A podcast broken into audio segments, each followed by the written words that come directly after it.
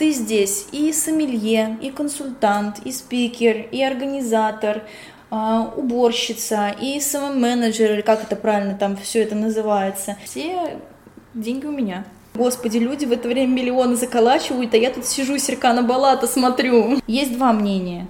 Мое неправильное. Это какая-то проблема, видимо, уже с самооценкой, ну, на мой взгляд. Мне так интересно, но я вообще ничего не понимаю. Друзья, всем большой и теплый привет. Меня зовут Маша, и вы слушаете подкаст «Как тебе это удалось?».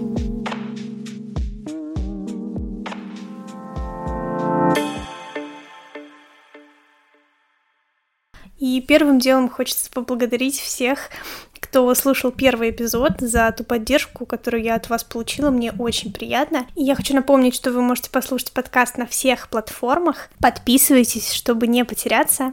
Ставьте оценки, это поможет моему дальнейшему продвижению. И также, если у вас есть какая-то обратная связь, я буду очень рада ее услышать. Можете написать мне в социальных сетях. Ссылки на соцсети подкаста также будут в описании. Казалось бы, что такое начать свой бизнес? Сняла помещение, купил проектор, стол, пару стульев. Так думала и моя сегодняшняя гостья Алина, когда она открывала свою винную студию. Алина – кавист, известный в нашем городе лектор по вину. Ее приглашают на разнообразные мероприятия, зовут в другие города и области со своими лекциями. Кроме того, сегодня у Алины своя винная студия – я видела ее горящие глаза, когда она рассказывала о том, как она открыла в себе интерес к вину. Вино — это действительно то, что вдохновляет ее работать, и я видела, как ей нравится пробуждать интерес к вину у других людей, у гостей. И студия Алины — это действительно то место, где можно не только отдохнуть культурно, да, в приятной компании, а, но и узнать больше о вине, как о благородном и достаточно разнообразном напитке открыть бизнес с нуля, не имея даже особых вложений, а только бесконечный энтузиазм. Сегодня вы узнаете, как же ей это удалось. То есть ты сейчас совмещаешь и работу в гипермаркете, угу. и лекции, и свою студию? А, свою студию, работу в Зеленограде Сомелье, совмещаю все, что а, только можно совмещать. Вот. И как это у тебя получается? Тайм-менеджмент? А, да какой тайм-менеджмент? я обычно, вот я вот, я вот тебе уже говорила, что я очень часто, когда вот прокрастинирую, думаю, господи, люди в это время миллионы заколачивают, а я тут сижу, Серкана Балата смотрю. Нет никакого тайм-менеджмента, очень, этого, конечно, не, мне не хватает дисциплины, и я это понимаю, что если бы я была более дисциплинирована, я была бы более успешна в различных а, областях. А пока это называется жопа в мыле. Это когда ты отрабатываешь до, до четырех полсмены в глобусе, а, летишь, проводишь винное казино где-то на заказ там в одном месте, потом проводишь дегустацию в другом, на следующий день ты, сломя голову, летишь на электричку, потому что у тебя через 14 минут она уезжает в Зеленоград, а у тебя там вечер сомелье или какое-нибудь обучение для сотрудников. Какой тайм-менеджмент? Ну, это тоже определенный кайф, когда... Когда ты в драйве? Да. Да, но долго в таком а, в таком формате ты не сможешь работать. Uh-huh. Когда ты постоянно вот так вот носишься какая-то как ненормально, как угорелый, а, в какой-то момент тебе все равно нужно заземлиться, нужно пару дней, когда ты просто такой а, тюлень, лежишь тюленем, смотришь на ножах. Ну и когда у тебя есть какое-то свое дело, нужно понимать, что это не когда ты на работе отработал 9 часов, пришел домой, и у тебя голова не болит, что там происходит, тебе вообще абсолютно по барабану. Клиенты, не клиенты, вот ты с 10 до 7, все, чао. А дальше тебя, скажем так, не волнует. Да? А когда у тебя есть какое-то свое дело, у тебя голова в нем, точнее оно в твоей голове, или я не знаю даже, как здесь корректно выразиться, Просто 24 на 7 ты об этом думаешь, думаешь, думаешь, думаешь. Ты здесь, как бы, когда у тебя нет еще возможности, да, какой-то расширенный штат набрать, ты здесь и сомелье, и консультант, и спикер, и организатор, а, и а, уборщица, и самоменеджер, или как это правильно там все это называется. И ты понимаешь, что если ты сегодня не выложишь там какие-то анонсы, да, если ты за эту неделю не наберешь людей, то у тебя не будет в следующие выходные там мероприятий, у тебя не будет лекции, да, когда то за тебя здесь никто ничего не сделает, ты не можешь от этого абстрагироваться никак, у тебя не может быть отпуска, не может быть выходного дня, ты постоянно хоть что-то, да, но здесь постоянно делаешь, как ты вот с этим пространством взаимодействуешь. Ни минуты покоя. А друзей в долю взять? Была девушка, которая предлагала мне спонсорство, но во-первых, наверное, ну, я не согласилась. Тяжело даже ответить, почему. Ну, это тоже определенная ответственность перед а, другим человеком. Это не то чтобы ответственность перед другим человеком, это невозможность одному самостоятельно принимать решения. Угу. Это ты от кого-то в любом случае зависишь, и если ты выбираешь один вектор развития, да, там для своего дела, то есть человек, который может считать в корне по-другому. И вот ты, например, считаешь, что нужно вложить сейчас деньги в это, а он считает, что нужно вложить теперь деньги в это. Или наоборот, ты там считаешь, что нужно, да до банального, ты считаешь, что нужно покрасить цвет стены в молочный цвет, а он считает, что там нужно в какой-нибудь светло-светло-серый. Или там ты считаешь, что здесь должно быть много цветов, а он приходит и говорит, у нас очень серьезное заведение, какие нахер цветы? Развела здесь теплицу. И вот в этих вот всех моментах я со мной тяжело ужиться, есть два мнения. Мое неправильное. Угу. Конечно, это мой порог, я как бы ничто не хочу сказать, но мне вот в этом плане, да, вот что мое, то мое. Вот это мое. И я ни с кем как бы не готова делиться своей славой. Ну, я шучу, конечно. У меня есть муж, как он шутя называет себя, технический директор. Подкрутить, прибить, приклеить, собрать, привинтить, привести, вот это все угу. он. Ну, получается, вы в тандеме таком семейном работаете. Да. Доход делите? Ну, здесь, наверное, для понятия, делим ли мы доход, нужно немножко рассказать о финансовой системе, которая существует у нас э, в семье. Все деньги у меня.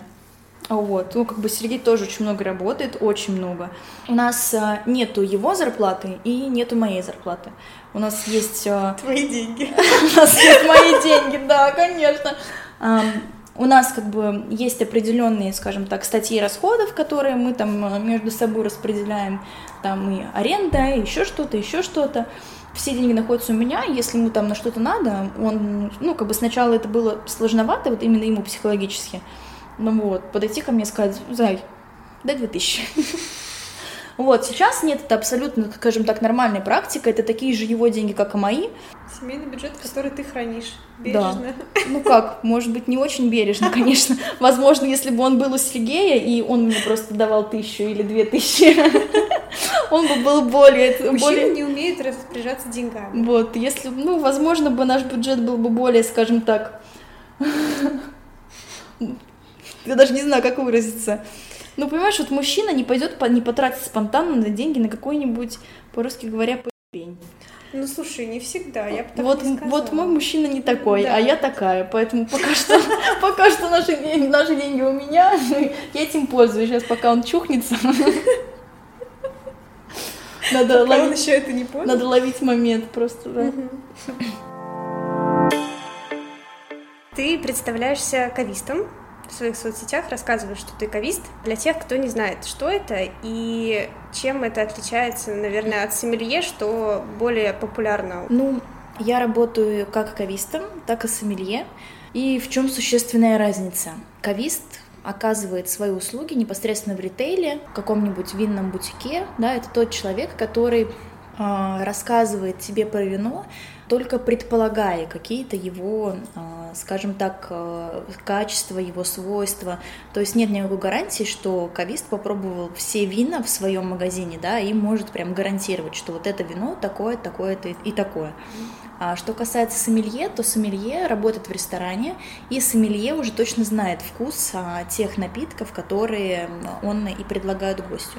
И если кавист рекомендует просто вино, то сомелье часто подбирает вино также и под э, то, что гость собирается в заведении кушать. Или наоборот, гость хочет какое-то конкретное вино, и сомелье подсказывает ему, какую к этому можно выбрать э, еду. Вот, а так существенной разницы нет. У меня даже один из дипломов, а, у меня там присвоена квалификация там кавист-сомелье, то есть я могу mm. работать и как кавист, и как сомелье. Сомелье, он работает только с вином, или это может быть вообще любой алкоголь?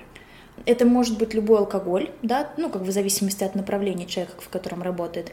А, это может быть э, даже специалист по воде, специалисты по пиву, специалист по чаю, да, там mm-hmm. есть определенные свои термины, да, вот, но нет, так можно с любой жидкостью, ну, вот сомелье это в вине, а, парфюмер в а, парфюме, да, и так точно так же можно вообще с чем угодно. Разными видами каш, даже, я думаю, тоже можно быть специалистом по кашам. Почему нет? Ну, если нишу свою найти. Ну, конечно, да, да. А почему ты для себя именно вино выбрала? На самом деле это был интересный такой путь именно в вино. Я, наверное, своим именно интересом, да, именно вот увл... изначальной увлеченностью э, вином, обязана своей работой в Тауне, и, э, ну, ты знаешь, мы работали очень много, ну, и в основном мы работали с этим барменом, с Ильей Алферовым, а Илья по образованию сам э, сомелье, вот, и а, именно с общения с ним началось какое-то, началась какая-то осознанная дегустация. То есть нет, не было, конечно, такого, что мы там сидели, там мне говорят, вот, вот попробуй вот это, попробуй вот это. Нет, просто как бы каким-то своим, может быть, личным примером в употреблении любого напитка а, Илья показал, что это может быть не только алкоголь, да, но это что может быть какой-то а, отдельно существующий мир. И еще работая в Тауне, я начала ходить по различным там дегустациям, как раз-таки их организовывали рельсы на тот момент.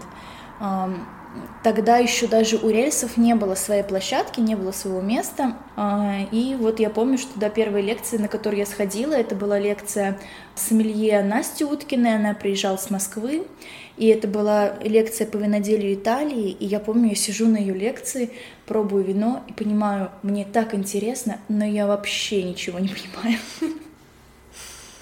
Вот, вот с этого началось вот именно увлечение. И захотелось разобраться, да? Захотелось разобраться, да, более угу. детально. Я стала чаще на дегустации ходить, и потом так совпало, что э, мне больше не хотелось работать в тауне, я устала именно от этой работы. Я начала искать что-то другое, и по чистой случайности мы с мужем просто часто делаем покупки в Глобусе, делали еще до того, как я там начала работать. А, и на кассе он мне протягивает бюллетень, на котором написано, что в гипермаркет требуется специалист по вину и крепкому алкоголю. У меня Сереж тогда надо мной посмеялся и сказал, вот, типа, для тебя работенка, вот, и мы что-то я все, ну, взяла этот бюллетень, дома приехала, так вот к зеркалу его подоткнула, этот бюллетень, и все, так про него и забыла. Вот, а потом мы что-то решили все-таки написать, а, отправить резюме.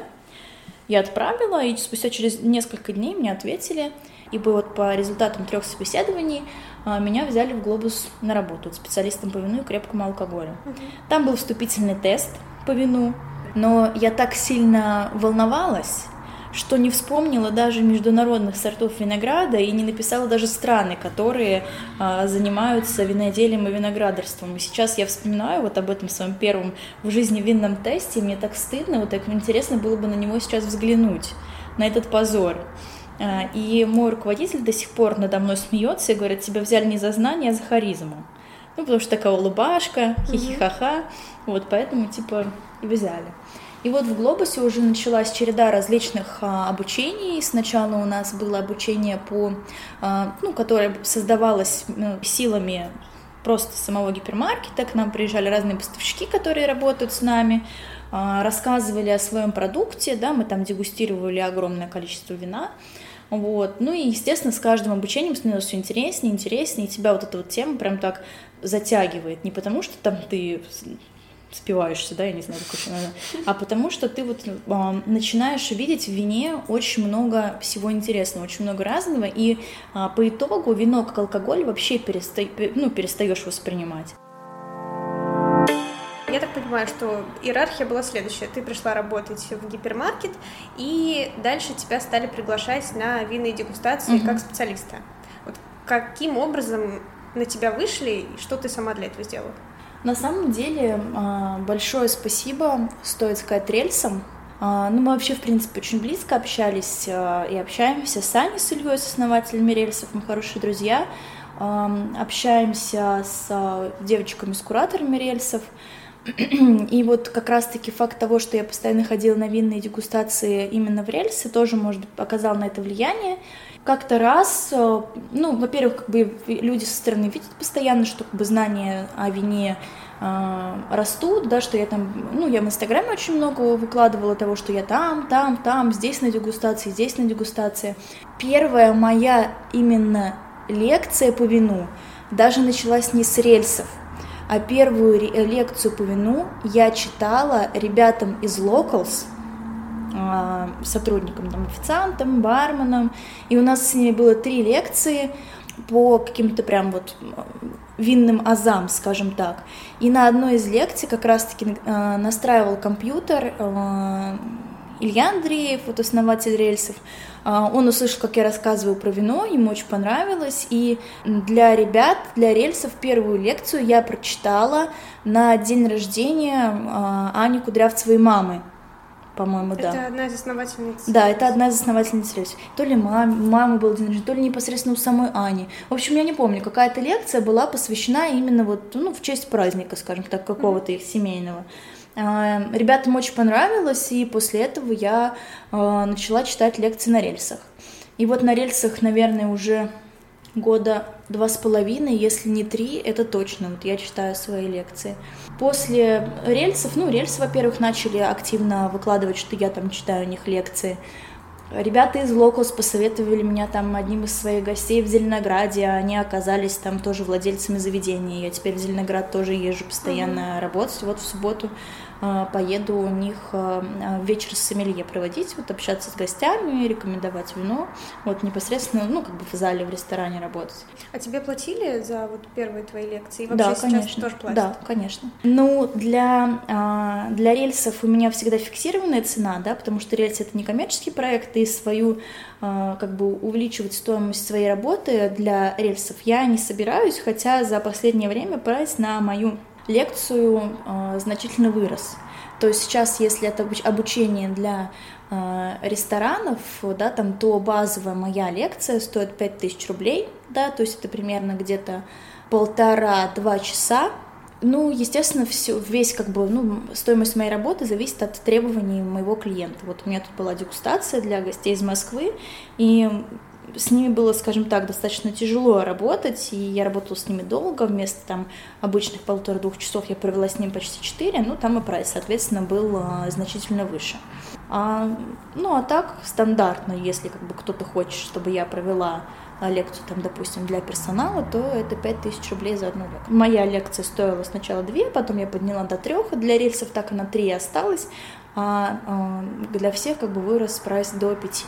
Как ты смогла поднять цену? Это связано с каким-то повышением квалификации? Или... Это связано и с повышением квалификации, и с, скажем так, с некоторой надегустированностью. То есть чем больше ты пробуешь различного вина, да, там разного уровня, тем э, как бы дороже, да, твой, э, скажем так, опыт. Это как у дизайнера, у художника есть там насмотренность, у тебя есть своеобразная, скажем так, напробованность. Вот, ну и в любом случае, когда ты получаешь новые знания, когда ты растешь как специалист, ну, для того, чтобы тебе было комфортно вообще, в принципе, работать, ну, ты, ты должен знать себе цену. Если ты не знаешь, если ты не можешь поднять эм, прайс на свои услуги, хотя ты понимаешь, что это сделать нужно, то это какая-то проблема, видимо, уже с самооценкой, ну, на мой взгляд, да, потому что любой труд должен оцениваться по достоинству. А вот э, по дегустации у тебя свои вина или ты рассказываешь про то, что тебе предоставляют а, организаторы? А, если это какое-то обучение там для персонала по винной карте заведения или еще что-то подобное, то а, вина а, предоставляются. Если это дегустация, организованная лично мной, а, да, где-то, то а, здесь уже а, отдельно к этим пяти тысячам, да, там, к минималке моей работы, добавляются стоимость вина, стоимость закусок, стоимость того, что я привезу там на мероприятие свою посуду, там в зависимости от того, насколько куда-то далеко ехать, это оплата бензина и прочее, прочее, прочее, прочее. Конечно, а, вот 5 тысяч за, за базовую лекцию, да, это а, сумма до 14 человек. Если количество людей увеличивается, то, соответственно, удерживать более крупную аудиторию это сложнее, да, и ты за эти два часа изматываешься в несколько э, раз больше, то, соответственно, здесь и э, стоимость работы оговаривается уже непосредственно с клиентом отдельно. Самое позитивное, что было на лекции, и самое негативное. Самое позитивное, это, конечно, я тоже на каждой лекции про это вспоминаю, а, это интересные ассоциации в вине, которые начинают находить гости.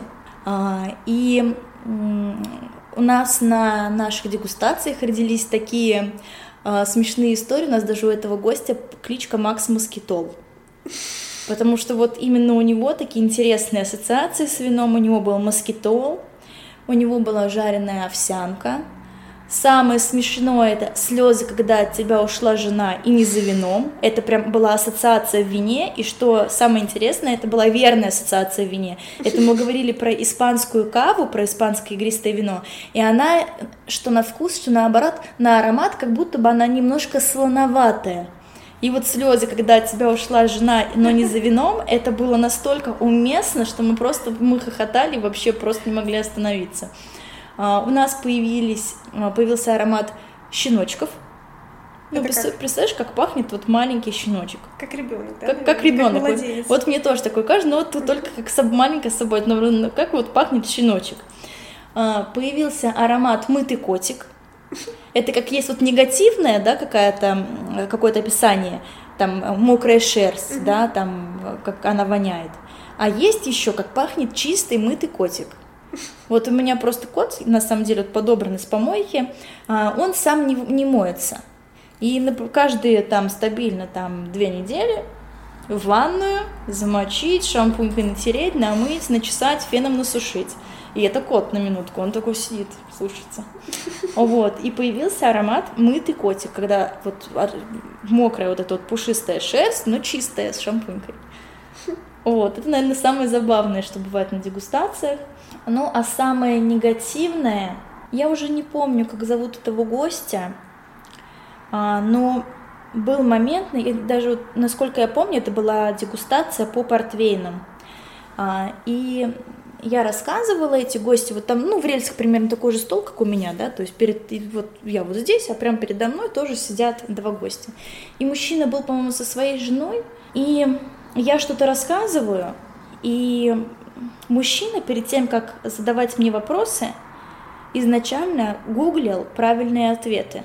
И это было Какой очень молодец. неприятно, mm-hmm. потому что ты стоишь, ты видишь, что делает человек, ты прекрасно как бы, ну, просто по какому-то языку тела, ты понимаешь, что он делает, и ты себя чувствуешь как бы, ну, абсолютно полностью дискредитированным, типа, в смысле, что я здесь делаю, зачем я здесь стою просто. И вот эти вот вопросы, на которые тебе все равно, чтобы сохранить лицо, тебе приходится отвечать, да, а у человека, человеку твой ответ не нужен. Он уже у него есть в телефоне, и он просто сидит такой и думает, а что тут она тут вещает-то нам? Да, Неприятный осадок после этого был. И как ты справилась? Просто отвечала на просто, от, просто отвечала и все. Ну, я же, знаешь, я думаю, ну что я еще буду делать? У меня вот он сидит с женой, еще 12 человек, которые смотрят на меня. И они-то не знают, что он там гуглит, это я вот просто просекла фишку. А потом мне девчонки, которые помогали мне разливать на этой дегустации вино, я к ним подошла в перерыв, и я аккуратненько так спросила, говорю, девчонки, вы видите, что вот он там делает? Они говорят, да, мы видим, мы по твоему лицу тоже поняли, что ты поняла, что он делает. Вот, и он действительно сидел и гуглил ответы. Да, ну давай уже про студию твою. Мы тут сидим, здесь все так красиво, и растения, и картины, и большие панорамные практически окна. Вообще, в принципе, для людей, которые не знакомы, что такое винная студия? Ну, я не знаю, как бы, что, что означает сам термин винная студия, да, как бы, что означает винная э, студия для меня, да, это место, которое а, посвящено вину, посвящено нашим винным встречам. Это именно то место, в котором можно соприкоснуться миром, с миром вина, в котором можно попробовать, в котором можно не стесняться, что ты чего-то не знаешь, а, не стесняться того, что там, допустим, тебе не нравится вино, ты в нем ничего не понимаешь, да, что ты просто как бы тянешься к этому напитку, к, этому, к этим знаниям, да, и вот, пожалуйста, мы готовы здесь эти знания предоставить. Да, у нас даже на двери написано, что мы готовы стать стать вашими проводниками в мир вина, пожалуйста, от вас только желаний. Пожалуйста, приходите, посещайте, общайтесь. Мы здесь, э, ну, естественно, все наши мероприятия, как, как бы то ни было, либо полностью посвящены вину, э, либо с вином как-то тесно связаны, да, то есть там мы рисуем под вино и что-то мы только не делаем. Ну, вот основные два формата — это э, винная дегустация, да, то есть в формате лекции, легкие закуски, и мы тут с презентацией на стене общаемся, рассуждаем о вине, я рассказываю, ну, готовлю прям такую небольшую лекцию на а, определенную тему, и есть у нас вот винное казино, вот это прям очень весело проходит всегда. У нас вообще, в принципе, заведение, скажем так, не снобское, мы можем и чокнуться посреди дегустации, вот. А вот винное казино вообще проходит всегда прям весело, жгуче, азартно. А, у меня есть полотно, такое прям как в казино, бархатное такое клевое. А, на котором написаны разные сорта винограда, а, там градусность вина, страны различные, которые производят вина, там выдержка, не выдержка в дубовой бочке, года урожая этих вин. И мы вслепую дегустируем вино, то есть все бутылки спрятаны в специальные мешочки, чтобы их не было видно этикетки. И мы пробуем вино, нюхаем его, пробуем его на вкус, обсуждаем а, и делаем ставки на то, что, ну, на какое же вино у нас спрятано в бокале. Мы играем по упрощенной схеме, потому что, ну, не каждый готов угадать год урожая или не каждый готов там угадать страну, в которой сделано вино. Вот, мы играем именно на те нюансы, которые можно угадать именно по вкусу и по аромату. Мы играем на сорт, делаем ставки, делаем ставки на то, выдержано вино в дубовой бочке или не выдержано, и в новом свете оно было произведено или в старом, потому что вот тоже стилистику виноделия можно понять именно по вкусу вина. Играют а, люди с абсолютно разной подготовкой. Очень часто выигрывают те, кто приходит на винное казино в первый раз и говорит, я вообще ничего не понимаю в вине.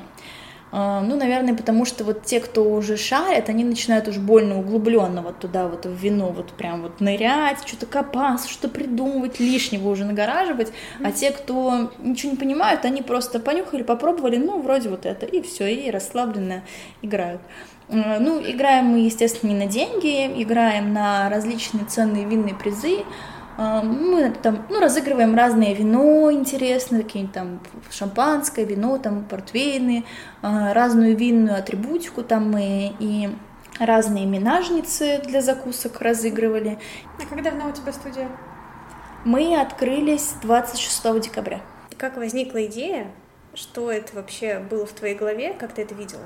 И получилось ли то, что ты планировала изначально? На самом деле а, идея открыть свое какое-то пространство а, получилась из очень интересных а, людей, живущих у нас в городе. Наверное, свое необходимость в своем пространстве появилась из того, что у нас, к сожалению, очень мало мест, в, которых, в которых ты можешь работать в комфортных для тебя абсолютно условиях кто бы не сдавал помещение в аренду, постоянно всплывают какие-то подводные камни, постоянно какие-то непонятки, какие-то конфликтные какие-то, может быть, ситуации. В частности, как бы факт того, что все помещения, которые у нас возможно снять в Твери, для подобного формата, да, для, для формата дегустации или еще чего-то подобного, а, сдают мои друзья, ну, как друзья, люди, которых я знаю, и с которыми не исключительно деловые отношения, а когда а, с ними что-то не ладится, ты начинаешь воспринимать это как какую-то личную обиду или вот как что-то вот типа как будто вот ой да про, они вот так про меня плохо подумали или там как-то плохо для меня сделали или наоборот а вдруг я как-то неправильно поступаю ведь это мои друзья там или это мои знакомые а проблемы какие-то регулярно всплывали и а, мне не хотелось просто вот больше этого касаться, а, хотелось быть самой себе хозяйкой, не быть никак ограниченной ни по времени, ни в связи с этим не ограничивать своих гостей, своих клиентов. И как бы мы с мужем как-то у нас зашел разговор, я говорю, почему бы нам не снять свое помещение? И я говорю, что нам надо-то? Проектор, три стола, 14 стульев. Я говорю, что там? Вот, и только поначалу казалось, что нам надо проектор, это 14 стульев. Э, ну, в общем, начали мы так посматривать помещение, ну, просто на Авито пролистывать.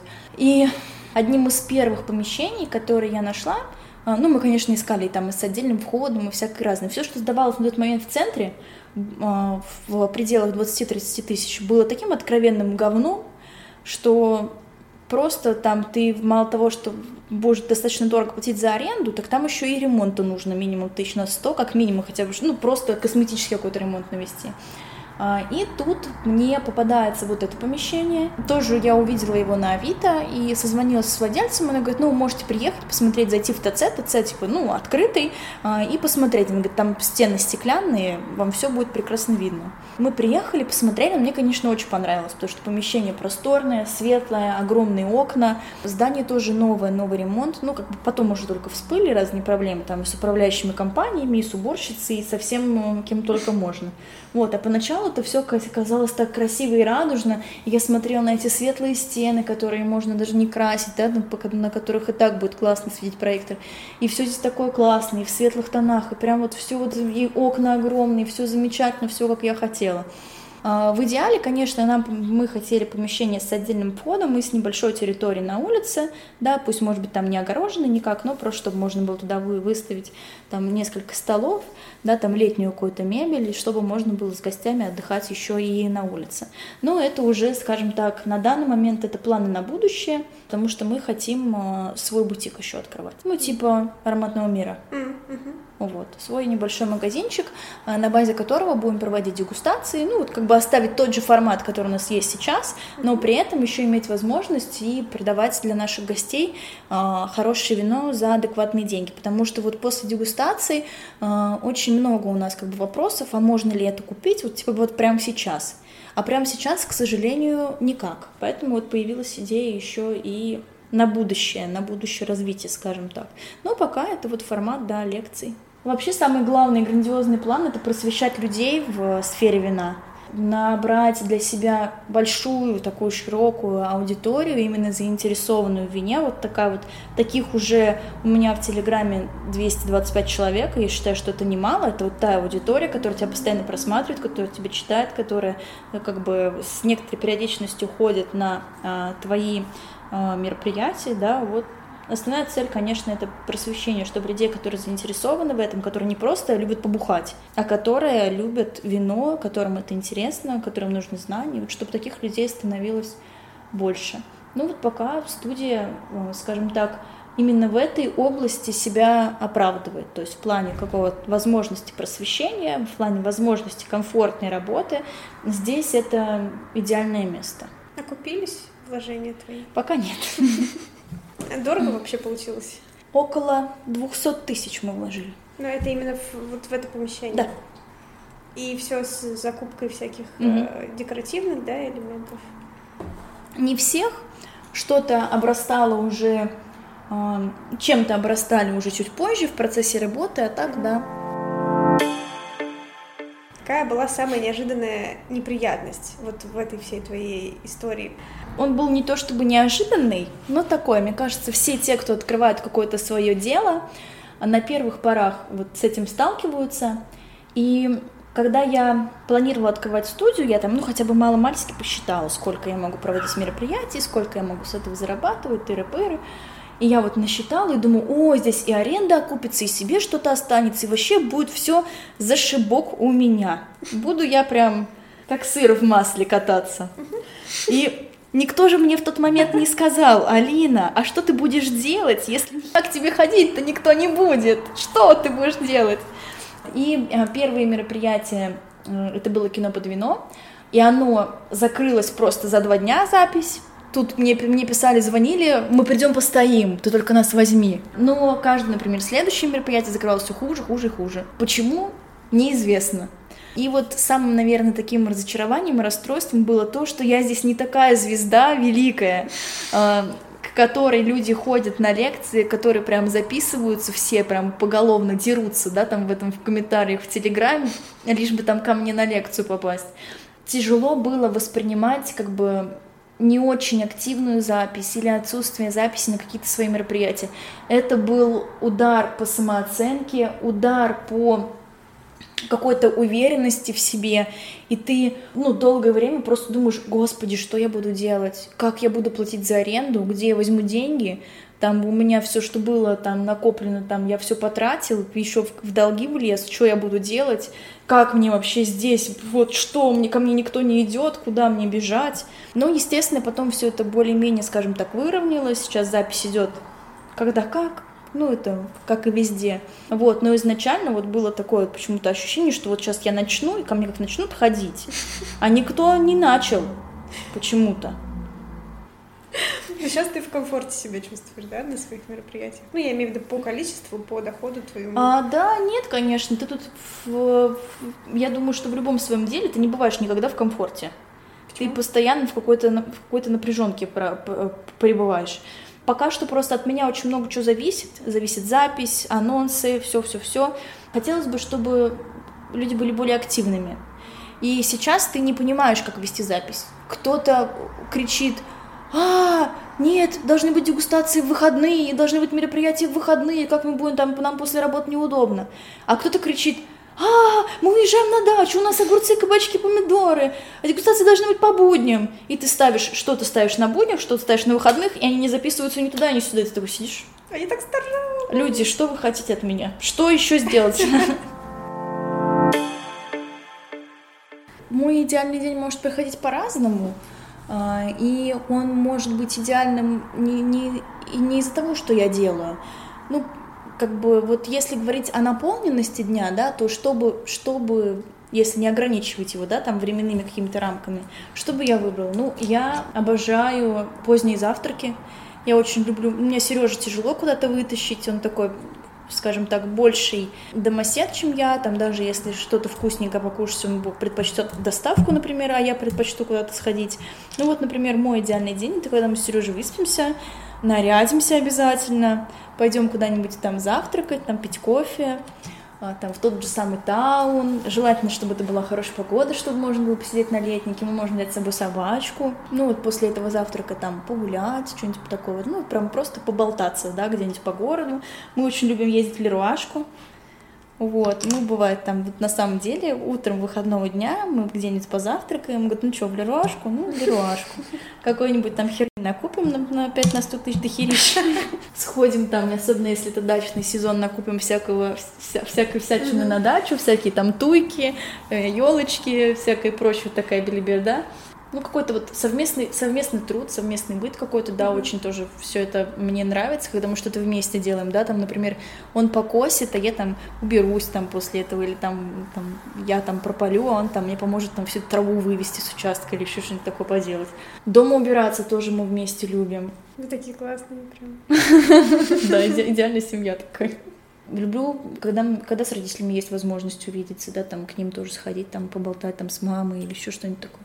Да, на самом деле для идеального дня не нужно ничего такого особенного. Просто нужен человека все. Ну, блин, мой идеальный день это все равно с Сережей. Вот даже вот я в, на, в это воскресенье ездила в Москву, мы гуляли с друзьями, и это был замечательный день, просто шикарный, мы отлично провели время, было очень весело, было очень, очень классно. Мы вот как раз-таки на винный пикник в Москву ездили, но это не был идеальный день потому что не было Сережи. Ну вот на самом деле уже без этого человека ты не представляешь свой день. Ну ты прям сразу сказала, мы с Сережей проснулись попозже. Да, это сразу, это сразу понятно, что по-другому и быть не может. Я бы, наверное, рассказала, как мы открывали студию. Давай. Ну, просто для того, чтобы а, понять весь а, энтузиазм, который был во мне, угу. который было не загасить вообще ничем. Когда появилось понимание того, что я хочу студию, когда я поняла, что вот это идеальное помещение, что мне надо, супер. Ну, как бы есть идея, а денег нет. И я начала очень-очень-очень усиленно работать. Весь декабрь, конец ноября и вот весь декабрь я работала без выходных вообще, каждый день у меня были фактически какие-то мероприятия. Если я не работаю в Глобусе, значит, я работаю в, где-то еще, там, в Зеленограде, еще там, где-то еще где-то. Новый год это была еще пора корпоративов, и я проводила корпоративы новогодние, тоже дегустации и прочие вещи вот такие. Ну, в Глобусе это такая ажиотажная пора. Ты там mm-hmm. просто как, я не знаю, как заведенный носишься просто по гипермаркету, потому что очень много покупателей, очень много клиентов тебе, ну, помимо того, что ты консультируешь, тебе нужно помогать выставлять товар, потому что сотрудники зала просто не справляются с этим. И ты мало того, что полностью изнеможденный на работе, на основной, ты полностью изнеможденный какими-то дополнительными заработками. И потом 20 числа, 20 декабря мы получаем ключи от студии. И здесь же вообще-то открытие я запланировала на 26 уже гостей позвала, там все, все дела. Все эти шесть дней я работаю. А здесь надо стены покрасить, мебель собери, все прибери, все помой, все красиво, чтобы тебя было. И это кажется, ну что здесь собирать-то? Но вот на самом деле вот так вот оглядываешься думаешь, что здесь собирать? Но мы с мужем по полной программе. Мы все эти шесть дней спали максимум по два, по три часа в день. А 25 декабря, это был мой выходной один, 25 декабря мы поспали с Сережей три часа, встали в 6 и поехали в, на корпоратив, проводить корпоратив в Вазуза Country Club. Это под Смоленском. Корпоратив был на 30 человек. Общей сложностью алкоголя и закусок там было больше, чем на 100 тысяч. Ну, вместе с моей работой вся дегустация была больше, чем на 100 тысяч. Весь вечер до этого мы с Сережей сидели и на 30 человек резали закуски. Скручивали хамон в трубочке, резали сыр, резали колбаску, все это фасовали по контейнерам, все это собирали. Я готовилась по вину, я вино заказывала много у поставщика. Ой, боже. Мы приехали в эту Вазузу. Дорога тяжелая, очень. Отвели корпоратив, который, дегустация, на котором затянулась больше, чем на два часа, потому что был, и вообще было тяжело очень на этой дегустации работать, потому что там была офигенная аудитория. Она была очень вовлечена, им было очень интересно, они задавали кучу вопросов.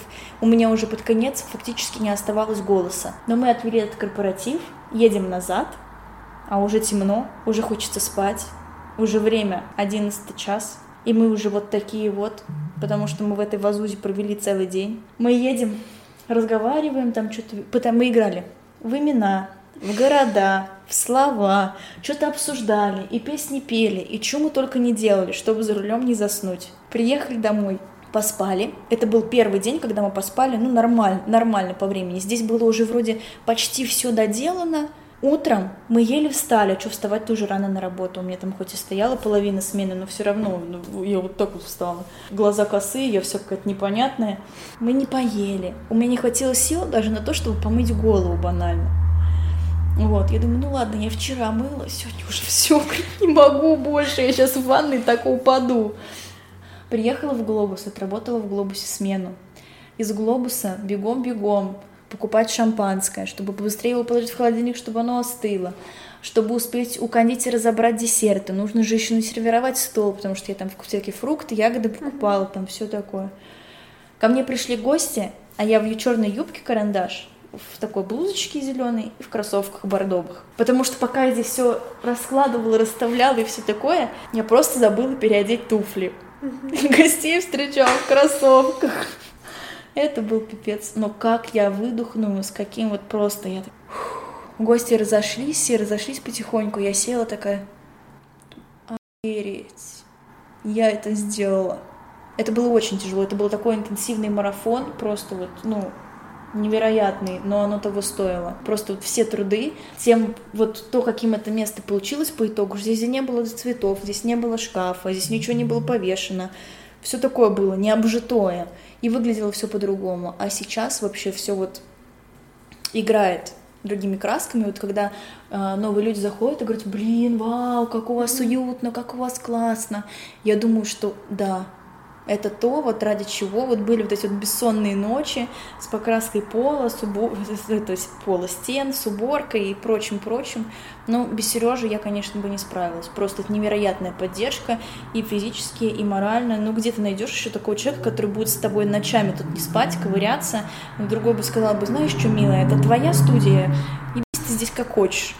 Вот, да нет, он вместе со мной реально вот несколько дней мы подряд не, не спали, вот реально не спали для того, чтобы вот сделать здесь все так, как вот в моей голове было, в идеальном представлении. Классно. Ну, классно получилось. Как прошло открытие? Я ожидала Блин, ну не большего. Нет, было здорово, было замечательно. Конечно, сейчас бы я бы сделала все немножко по-другому.